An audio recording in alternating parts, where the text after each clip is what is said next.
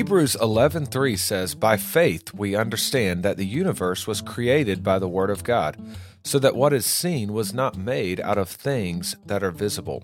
Today we are talking about creation. Welcome to the Doctrine 4 Doxology podcast. If you ever want to email me, you can do so, doctrine4, that's the number 4, doxology@gmail.com, or I'm on Instagram at @therealbearmartyn. Now, I just read Hebrews 11:3, and that is part of the Hall of Faith. So that whole chapter, this phrase, by faith, so is repeated over and over again. And so by faith we understand that the universe was created by the Word of God. What we know about creation as Christians, it is by faith. It is by faith in the revelation, in the truth from God's Word. So God has given us the Bible, and that is God's revelation of how the universe came into being. So we start, as we approach creation, how did all this happen? From the Christian perspective, it is, first off, by faith, and it is a revelatory type of knowledge. That's how we know. It's not our own logic. It's not our own experience. It is the revelation of God to us. This is how the world came into being. And so for a Christian, that's where I start.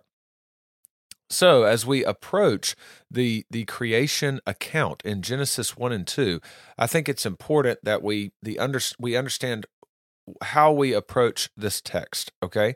So a lot of people will demand of Genesis 1 and 2 that it read like a scientific textbook, but it is not a scientific textbook, okay? It does not, and it also does not give you every single detail that maybe you'd want to have, okay? Just as the Gospels are not a detailed account of everything Jesus did, the Gospels are not a court report of every single event, okay? The Gospels give us a narrative, true historical narrative about Jesus' life, but the ultimate purpose of the Gospel writers is not to write a historical narrative. It is to show you who Jesus Christ is. In John 20, verse 31, it says, "But these are written so that you may believe that Jesus is the Christ, the Son of God, and that by believing you may have life in his name." So it is not less than historical, okay? It is a historical account, but the purpose is theological, okay? In the same way, the creation account in Genesis 1 and 2 is historical narrative, but its ultimate purpose is not just history, and it's not a scientific record, okay? It is theological. So we learn about the creator of all things. Also, the creation narrative is not just some standalone text in the Bible. It is alluded to over and over again throughout Scripture as historical fact. Okay, so although we do not have all the scientific answers we may want, it is not less than historically true. Okay, its historical truth is on the surface level, and its theological truth must also be grasped as well. All right. Now, along those lines, some people will say, "Well, Genesis 1 and 2, it's just poetry. It's just poetic form of how creation came into being." Well, I would say to someone ignorant of Hebrew poetry, that may seem like a good way of describing it, okay? But Genesis is not poetic in any way, in as far as Hebrew poetry. All right, it is a straightforward. It's like as straightforward as possible, the most simple language, historical narrative. Okay, now one distinctive feature of Hebrew poetry is parallelism. Okay, and this involves the repetition of related thoughts. Let me give you some examples of this parallelism. And as I was looking, researching this, it is again one of the key features. You can say it's always present in some form in Hebrew poetry, okay? So let me give you some examples. We're in Proverbs chapter 22, and there's three different types of parallelism in the first three verses of Proverbs 22. So the first one is synonymous parallelism, and this is when the second line restates the first in slightly different terms, okay? So Proverbs 22:1, "A good name is to be chosen rather than great riches. Okay, that's the first line. Second line, because this is synonymous parallelism, is going to restate that, okay? The second line is, and favor is better than silver or gold. A good name is to be chosen rather than great riches, and favor is better than silver and gold. The next example of parallelism is climactic parallelism, and this is when the second line completes the thought of the first line. Proverbs 22:2, the rich and the poor meet together. The Lord is the maker of them all. Okay? And then the last example I'll give you is antithetical parallelism, and this is when the second line expresses the same thought as the first line, but it does so in negative terms. So you basically, you're going to have a positive statement and then a negative statement, but essentially they're saying the same thing, okay? So Proverbs 22:3, the prudent sees danger and hides himself, but the simple go on and suffer for it, okay? So there are other ways to classify this parallelism in Hebrew poetry, but you get the picture, okay? And this is just simply not the structure of the creation account. However, there is one place in Genesis 2 where we do have a poetic statement. It's Genesis 2:23. This is when Adam first sees Eve. He says, "Then the man said, 'This at last is bone of my bones and flesh of my flesh.'" You see the parallelism there? "And she shall be called woman because she was taken out of man." All right, so that kind of deals with the argument that, well, Genesis 1 and 2 is just poetry, okay? The next thing I want to talk about is this idea that it's just a myth. It's a creation myth. Now, there are different ways of classifying myths, and many people will define a myth in different ways. And so I think if you're having a serious discussion with someone that says creation or the Genesis account is a myth, have them define exactly what they mean by myth, okay? Because there's lots of different ways that people think about that.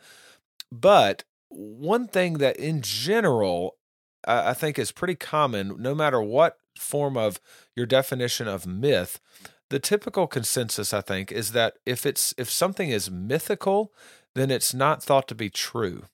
And if something is true, it is not thought to be mythical, okay?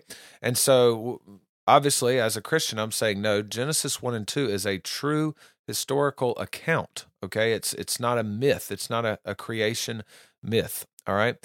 Along these lines, Victor Hamilton, in his commentary on the book of Genesis, says this: "If one is told that the flood of Noah's day is a myth, or that the resurrection of Jesus Christ is a myth, the hearer will assume that what is meant is that these two events are really fictitious narratives, invented stories. The speaker of the above statements may qualify his position by saying that Noah's flood or Jesus' resurrection is true theologically, but not true historically. In that sense, he believes these stories are myths."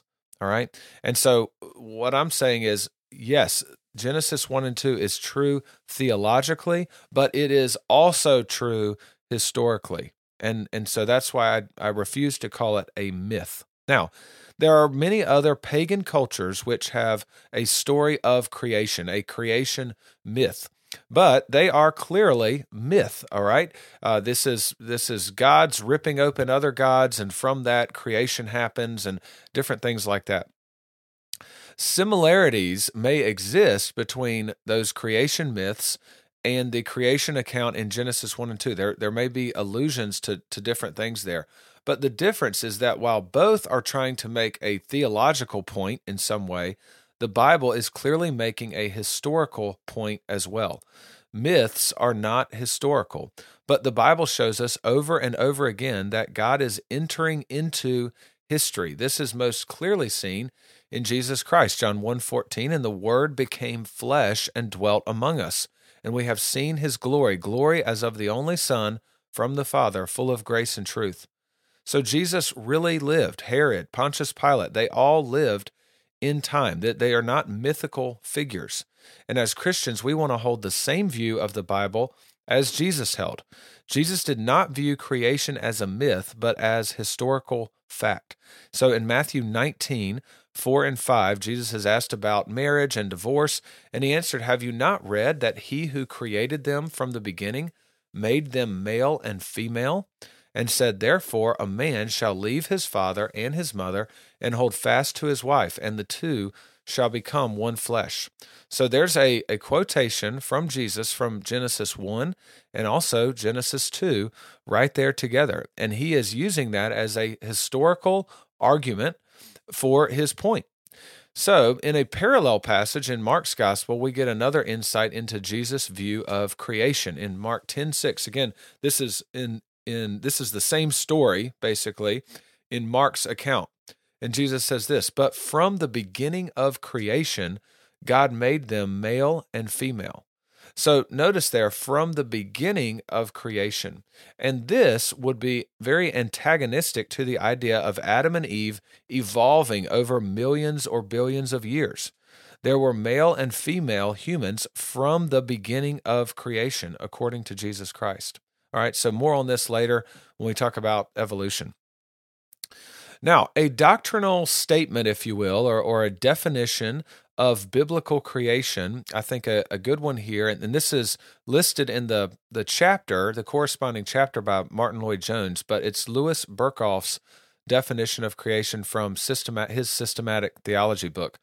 And he says, quote, "The free act of God whereby he, according to his sovereign will and for his own glory, in the beginning brought forth the whole visible and invisible universe, without the use of pre-existent material, and thus gave it an existence, distinct from his own and yet always dependent on him." All right? Now, we've already discussed many of the ideas in the early part of this doctrinal statement in previous episodes of the podcast. And so, God is free to do as he chooses. This is according to his sovereign will and for his own glory. And so we've already talked about those things. The first major topic I want to talk about is creation without the use of pre-existent material, or also referred to as creation ex nihilo. Okay, ex nihilo is a Latin phrase, and it means out of nothing.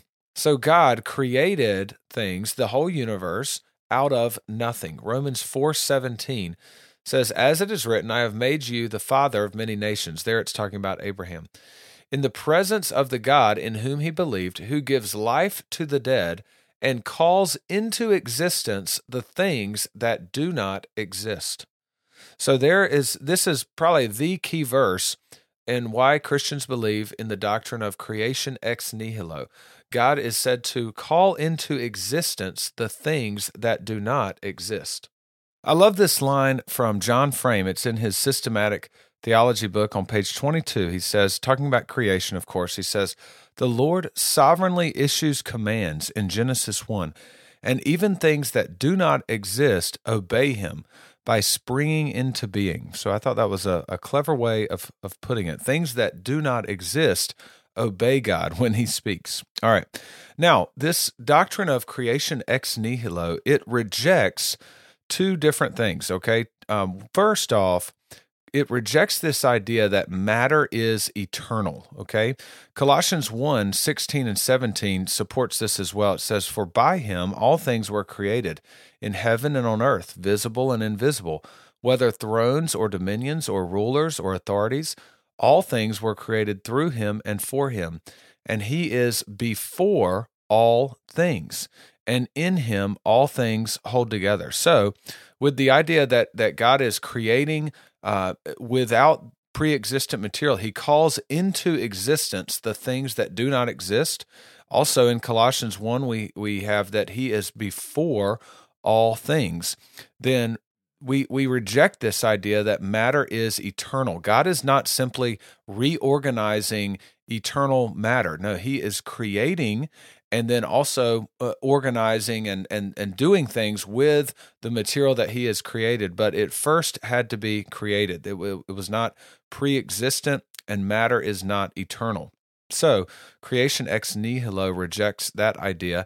It also rejects the idea that creation is simply this emanation of God's essence, okay? And this is where we get this idea of pantheism, that God's being just sort of multiplied itself, and so that God is actually the trees and the water and the animals, and everything is God, right? That's what pantheism means. Pan means all, and theism comes from theos, meaning God. All is God. Everything is God.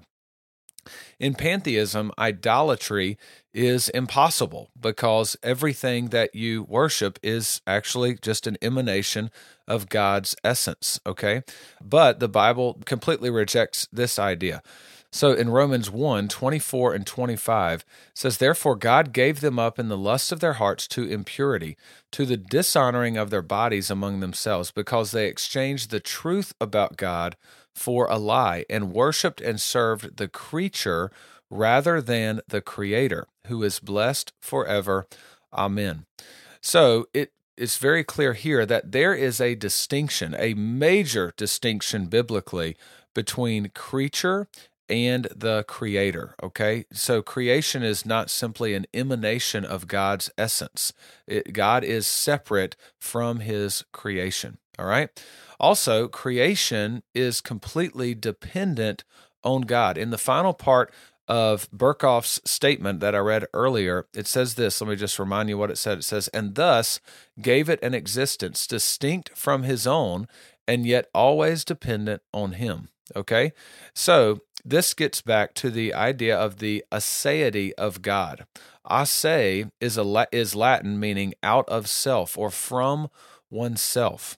So the aseity of God, a simple way of describing that doctrine is that God is not dependent on us or anything for anything, okay? God is not dependent on anything. He is ase, He is from His self, okay? And we are dependent on God for everything. Acts 17:28 says, "For in Him we live and move and have our being." And Romans 11:36, "For from Him and through Him and to Him are all things. To Him be glory forever. Amen." So as created beings and all of creation, the entire universe is constantly dependent on God. We'll talk about this next week when we talk about God's providence, but God did not just simply create. The classic example is like a watchmaker who makes a watch, winds it up, and then just lets it run out, right? No, God is actively upholding His creation, all right? Now, the next little question I'll ask is, which person of the Trinity is responsible for creation? And so I'll just give you a few seconds there. Actually, it's just a trick question, all right? So creation is the act of the triune God. All three persons of the Trinity are given credit somewhere in the Bible for creation. And so let's talk about that a little bit. 1 Corinthians 8:6 says this, "Yet for us there is one God, the Father, from whom are all things, and for whom we exist, and one Lord, Jesus Christ, through whom are all things, and through whom we exist." So here you have one God and one Lord. So one God, the Father, and then one Lord, Jesus Christ. Now, some people will use this verse and try to say, see there's only one God, so Jesus is not God. But what is actually happening here in this verse is the Apostle Paul is expanding the Shema. The Hebrew Shema is, "Hear, O Israel, the Lord our God, the Lord is one." So there you have Lord and God together. The Lord our God, the Lord is one. Well, here Paul is saying there's only one God, the Father, okay, and one Lord, Jesus Christ. So if you come to this verse and you say, see there, Jesus is not God because there's only one God, and that's the Father. Well, if you're going to try to make that argument, then you also have to say that the Father is not Lord because there's only one Lord according to this verse, and that's Jesus Christ, okay? So this verse does not do anything to mess up the doctrine of the Trinity. Anyway, both are here in this one verse responsible for creation in some aspect. Also, as far as the Son and creation, we have in John 1:3, this is talking about the Word, the Son, says, "All things were made through him, and without him was not anything made that was made, all right?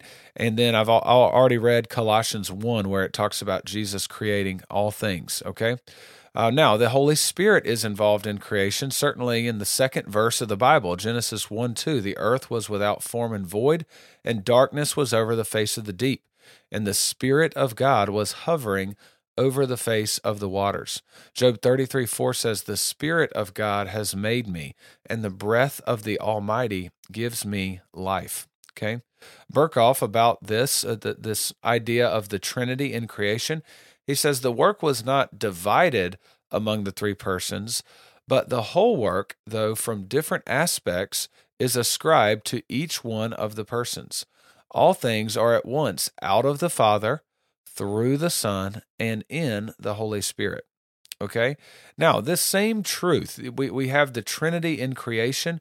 We also have the Trinity in the new creation, the redemptive work, our salvation, okay? And so if you're a Christian, the Father chose you, the Son redeemed you, and the Holy Spirit seals you. All right, the Father planned, the Son executed, and the Holy Spirit applies. The Father is for us, the Son is with us, and the Holy Spirit is in us, okay? And so we have the Trinity working both in creation and redemption. Now, as we look at the creation account, and I'm not going to walk through every single day, this is more of an overview. Now, in previous episodes on this podcast, I've spent a lot of time in Genesis, and so that whole series, it starts with the word beginnings. So beginnings, 1, 2, 3, 4, I forget how many episodes it is, but the first few are more on like worldview type things, and then it gets into specifics of the different days of creation and things like that. So see those episodes if you want more information on that. But when we look at the days of creation, there is a basic pattern that I want to point out, okay? When you look at the first 3 days of creation, the first thing that God seems to be doing is he is separating things, okay? He separates light from dark, heaven from earth, okay? And then the seas from dry land. So God separates, and that can be seen in days 1 through 3, and then days 4, 5, and 6, God is going to fill or complete those areas, those things that he has separated, okay? So he fills the day and night with the sun, moon, and stars. He fills the sky above with the birds and the ocean beneath with fish, and then he fills the land with animals and mankind, okay?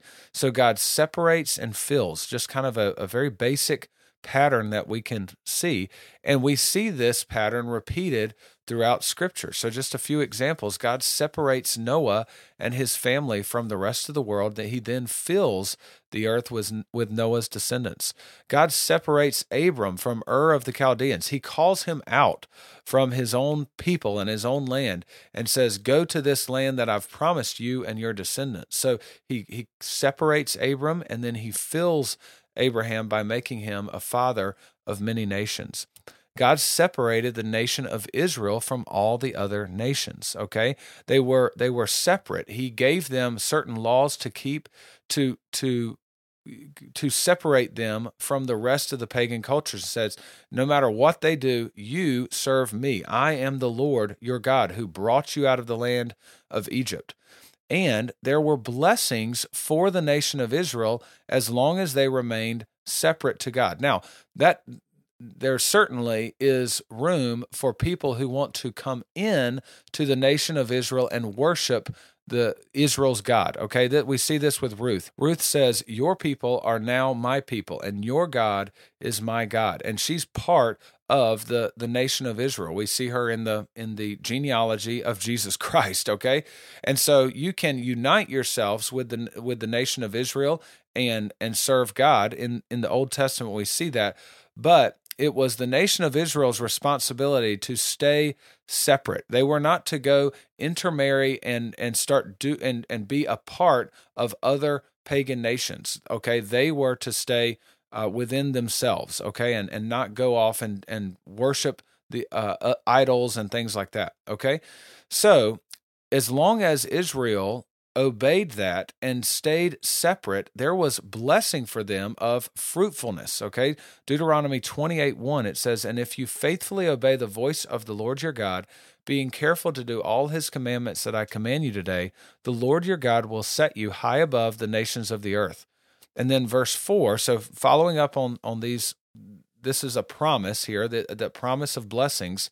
Verse 4 says, "Blessed shall be the fruit of your womb, and the fruit of your ground, and the fruit of your cattle, and the increase of your herds, and the young of your flock." Okay? So if you will obey the Lord your God, worship him only, then you will be fruitful in everything you do, in children, in your gardens, in your livestock, okay? All of this will be fruitful. God will fill you, okay? And then lastly, as Christians, God separates us. He calls us out of darkness and into his marvelous light. He separates us from the world. A basic definition of holy is to be separate. And then we are filled with the Holy Spirit who works in us to sanctify us. Also, just if you think about the true church, the true people of God, he separates them from the world, and he's constantly filling that with more and more people. Now, this next section, I just want to basically make a recommendation for you. So I don't plan to get into this argument about the age of the universe and the age of the earth, okay? A really good resource for some of this information is Dr. Jason Lisle, and Lisle is spelled Lisle. Dr. Jason Lisle. He has a PhD in astrophysics from the University of Colorado in Boulder, and he's a Christian. He's part of the Answers in Genesis team, so he has written some articles and things like that. That's also a great resource too, Answers in Genesis. So a lot of your age of the universe, age of the earth type questions where you have evolutionists saying, we know for certain that the earth is 13.8 billion years or whatever, these... Dr. Jason Lisle and Answers in Genesis address a lot of those things. So I'll just refer you to that and also on previous episodes that I've done. Now, with evolution, the problem, there's two basic problems with evolution. One of them is, how do you get something out of nothing? Okay, so some evolutionists will say, well, matter is eternal, and then it spontaneously started interacting with one another, and that's how we have the universe today. But with their calculations that the universe is 13.8 billion years old, it all comes back down to this Big Bang event, okay? And so how do you get something from nothing? Well, the most common way that I've heard it defended is actually they just redefine what nothing is. Nothing is actually just really, really super tiny virtual particles, okay? And then that's where we get everything from. So everybody knows, even a kindergartner knows what nothing means. So they just have to kind of redefine nothing, all right? So that's one problem. And so this is where I think some Christians, professing Christians who want to have a foot in the scientific camp and affirm evolution, okay, but also want to be a Christian, they will adopt this idea of theistic evolution. That, okay, a big problem with evolution is, how do you get something from nothing? Well, what if God made the something and then this process of evolution began? So they, in their minds, that seems to explain everything. The major problem with theistic evolution is that biblically, the reason we have death is because of the sin of Adam and Eve. So in evolution, in order to finally get to human beings, there's a lot of death that has to happen before you ever get to Adam and Eve. And so I think that's a major problem, and I just reject the idea that a Christian should be holding this view of theistic evolution. I think the Bible just clearly just rejects the idea of evolution. Now, when I say evolution, I mean macroevolution.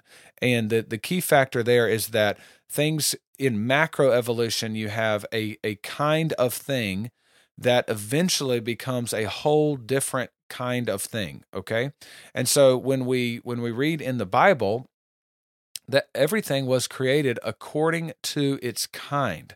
And so, again, I think this is a biblical rejection of the idea of evolution. Genesis 1:12, the earth brought forth vegetation, plants yielding seed according to their own kinds, and trees bearing fruit in which is their seed, each according to its kind.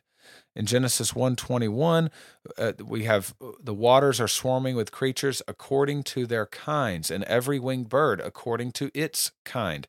Genesis 1:24 and 25, you can see that phrase over and over again, according to their kinds.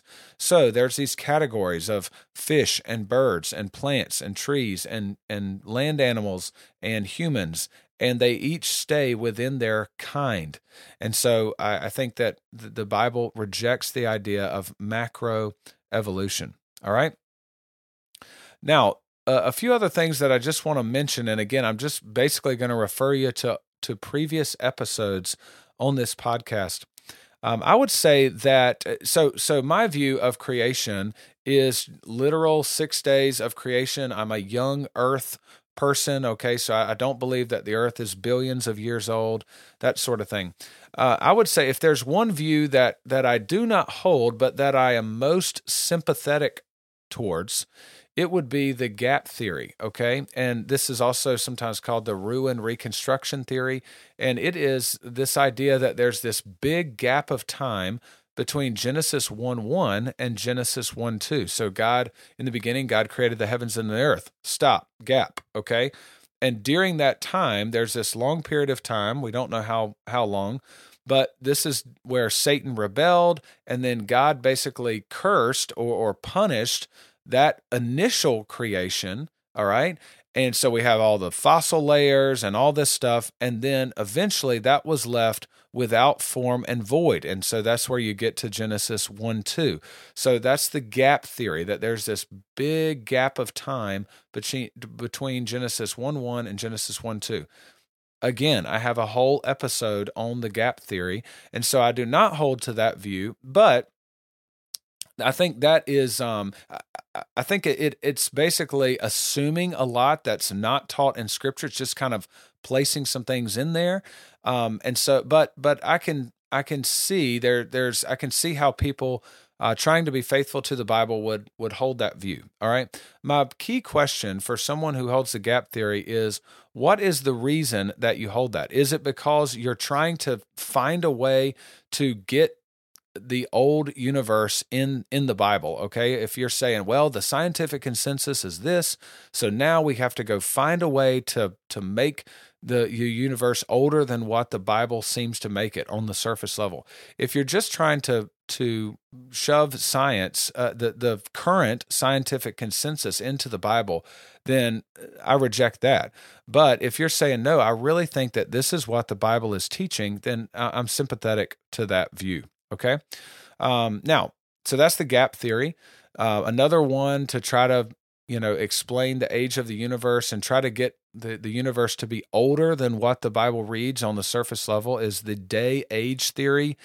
Sometimes this verse, one day to the Lord is as 1,000 years is quoted there. Well, that still only gets you 6,000 more years. And so you're still off of, several billion. But the day age theory that it's actually these long gaps of time, I don't think that you can get that from the Bible. But again, my main question would be, do you believe that because you think this is what the Bible truly teaches, or are you just trying to shove the current scientific consensus into the Bible? Okay, that would be my main question for people holding that view. And then my view of creation is that it is 6 literal days of creation, a few just basic points of evidence, and again, go listen to previous episodes, but you have this repetition of there was evening and there was morning. And so this implies a day as we know it, and that has an evening and a morning. And this is listed for all 6 days of creation. There was evening and morning the first day, the second day, third day, all the way through. And then I think the strongest piece of evidence, probably the strongest reason that I hold to a literal 6 days of creation is found in Exodus 20, verses 8 through 11, and this is right in the middle of the Ten Commandments, okay? It says, remember the Sabbath day to keep it holy. 6 days you shall labor and do all your work, but the seventh day is a Sabbath to the Lord your God. On it you shall not do any work, you or your son or your daughter or your male servant or your female servant or your livestock or the sojourner who is within your gates. For in 6 days the Lord made heaven and earth, the sea and all that is in them, and rested on the seventh day. Therefore the Lord blessed the Sabbath day and made it holy. Okay, so here we have in 6 days you shall labor, and also for in 6 days the Lord made heaven and earth. And so the biblical argument for the reason that the Israelites were to remember the Sabbath and keep it holy is because that's what God did in creation. Okay, and so they were not supposed to rest for possibly millions or billions of years. They were supposed to rest for an evening and a morning. Okay, and so anyway, that's my argument for 6 literal days of creation. Now, in closing here, God not only created ex nihilo, but he now sustains his creation. He did not wind it up and let it go. He is immanent. He is present and actively working. And this is God's providence. And that's what we will talk about next week, God's providence in his creation, okay? Now, in these verses that I'm getting ready to read, Psalm 104, it's a longer passage, Psalm 104, 1 through 15, we read of this transition from God's creation. Early on, it's going to talk about God's creation, and then towards the end, it starts to shift into God's providence. And so I thought this was a wonderful text to end on. We learned today about some of the doctrines of creation, and here in this Psalm 104, we have a bit of doxology. So here it is, Psalm 104, verses 1 through 15. Bless the Lord, O my soul. O Lord my God, you are very great. You are clothed with splendor and majesty, covering yourself with light as with a garment, stretching out the heavens like a tent. He lays the beam of his chambers on the waters. He makes the clouds his chariot. He rides on the wings of the wind. He makes his messengers winds, his ministers a flaming fire. He set the earth on its foundation so that it should never be moved. You covered it with the deep as with a garment. The waters stood above the mountains. At your rebuke they fled. At the sound of your thunder they took flight. The mountains rose, the valleys sank down to the place that you appointed for them. You set a boundary that they may not pass, so that they might not again cover the earth. You make springs gush forth in the valleys. They flow between the hills. They give drink to every beast of the field. The wild donkeys quench their thirst. Beside them the birds of the heavens dwell. They sing among the branches. From your lofty abode you water the mountains. The earth is satisfied with the fruit of your work. You cause the grass to grow for the livestock and plants for man to cultivate, that he may bring forth food from the earth, and wine to gladden the heart of man, oil to make his face shine, and bread to strengthen man's heart.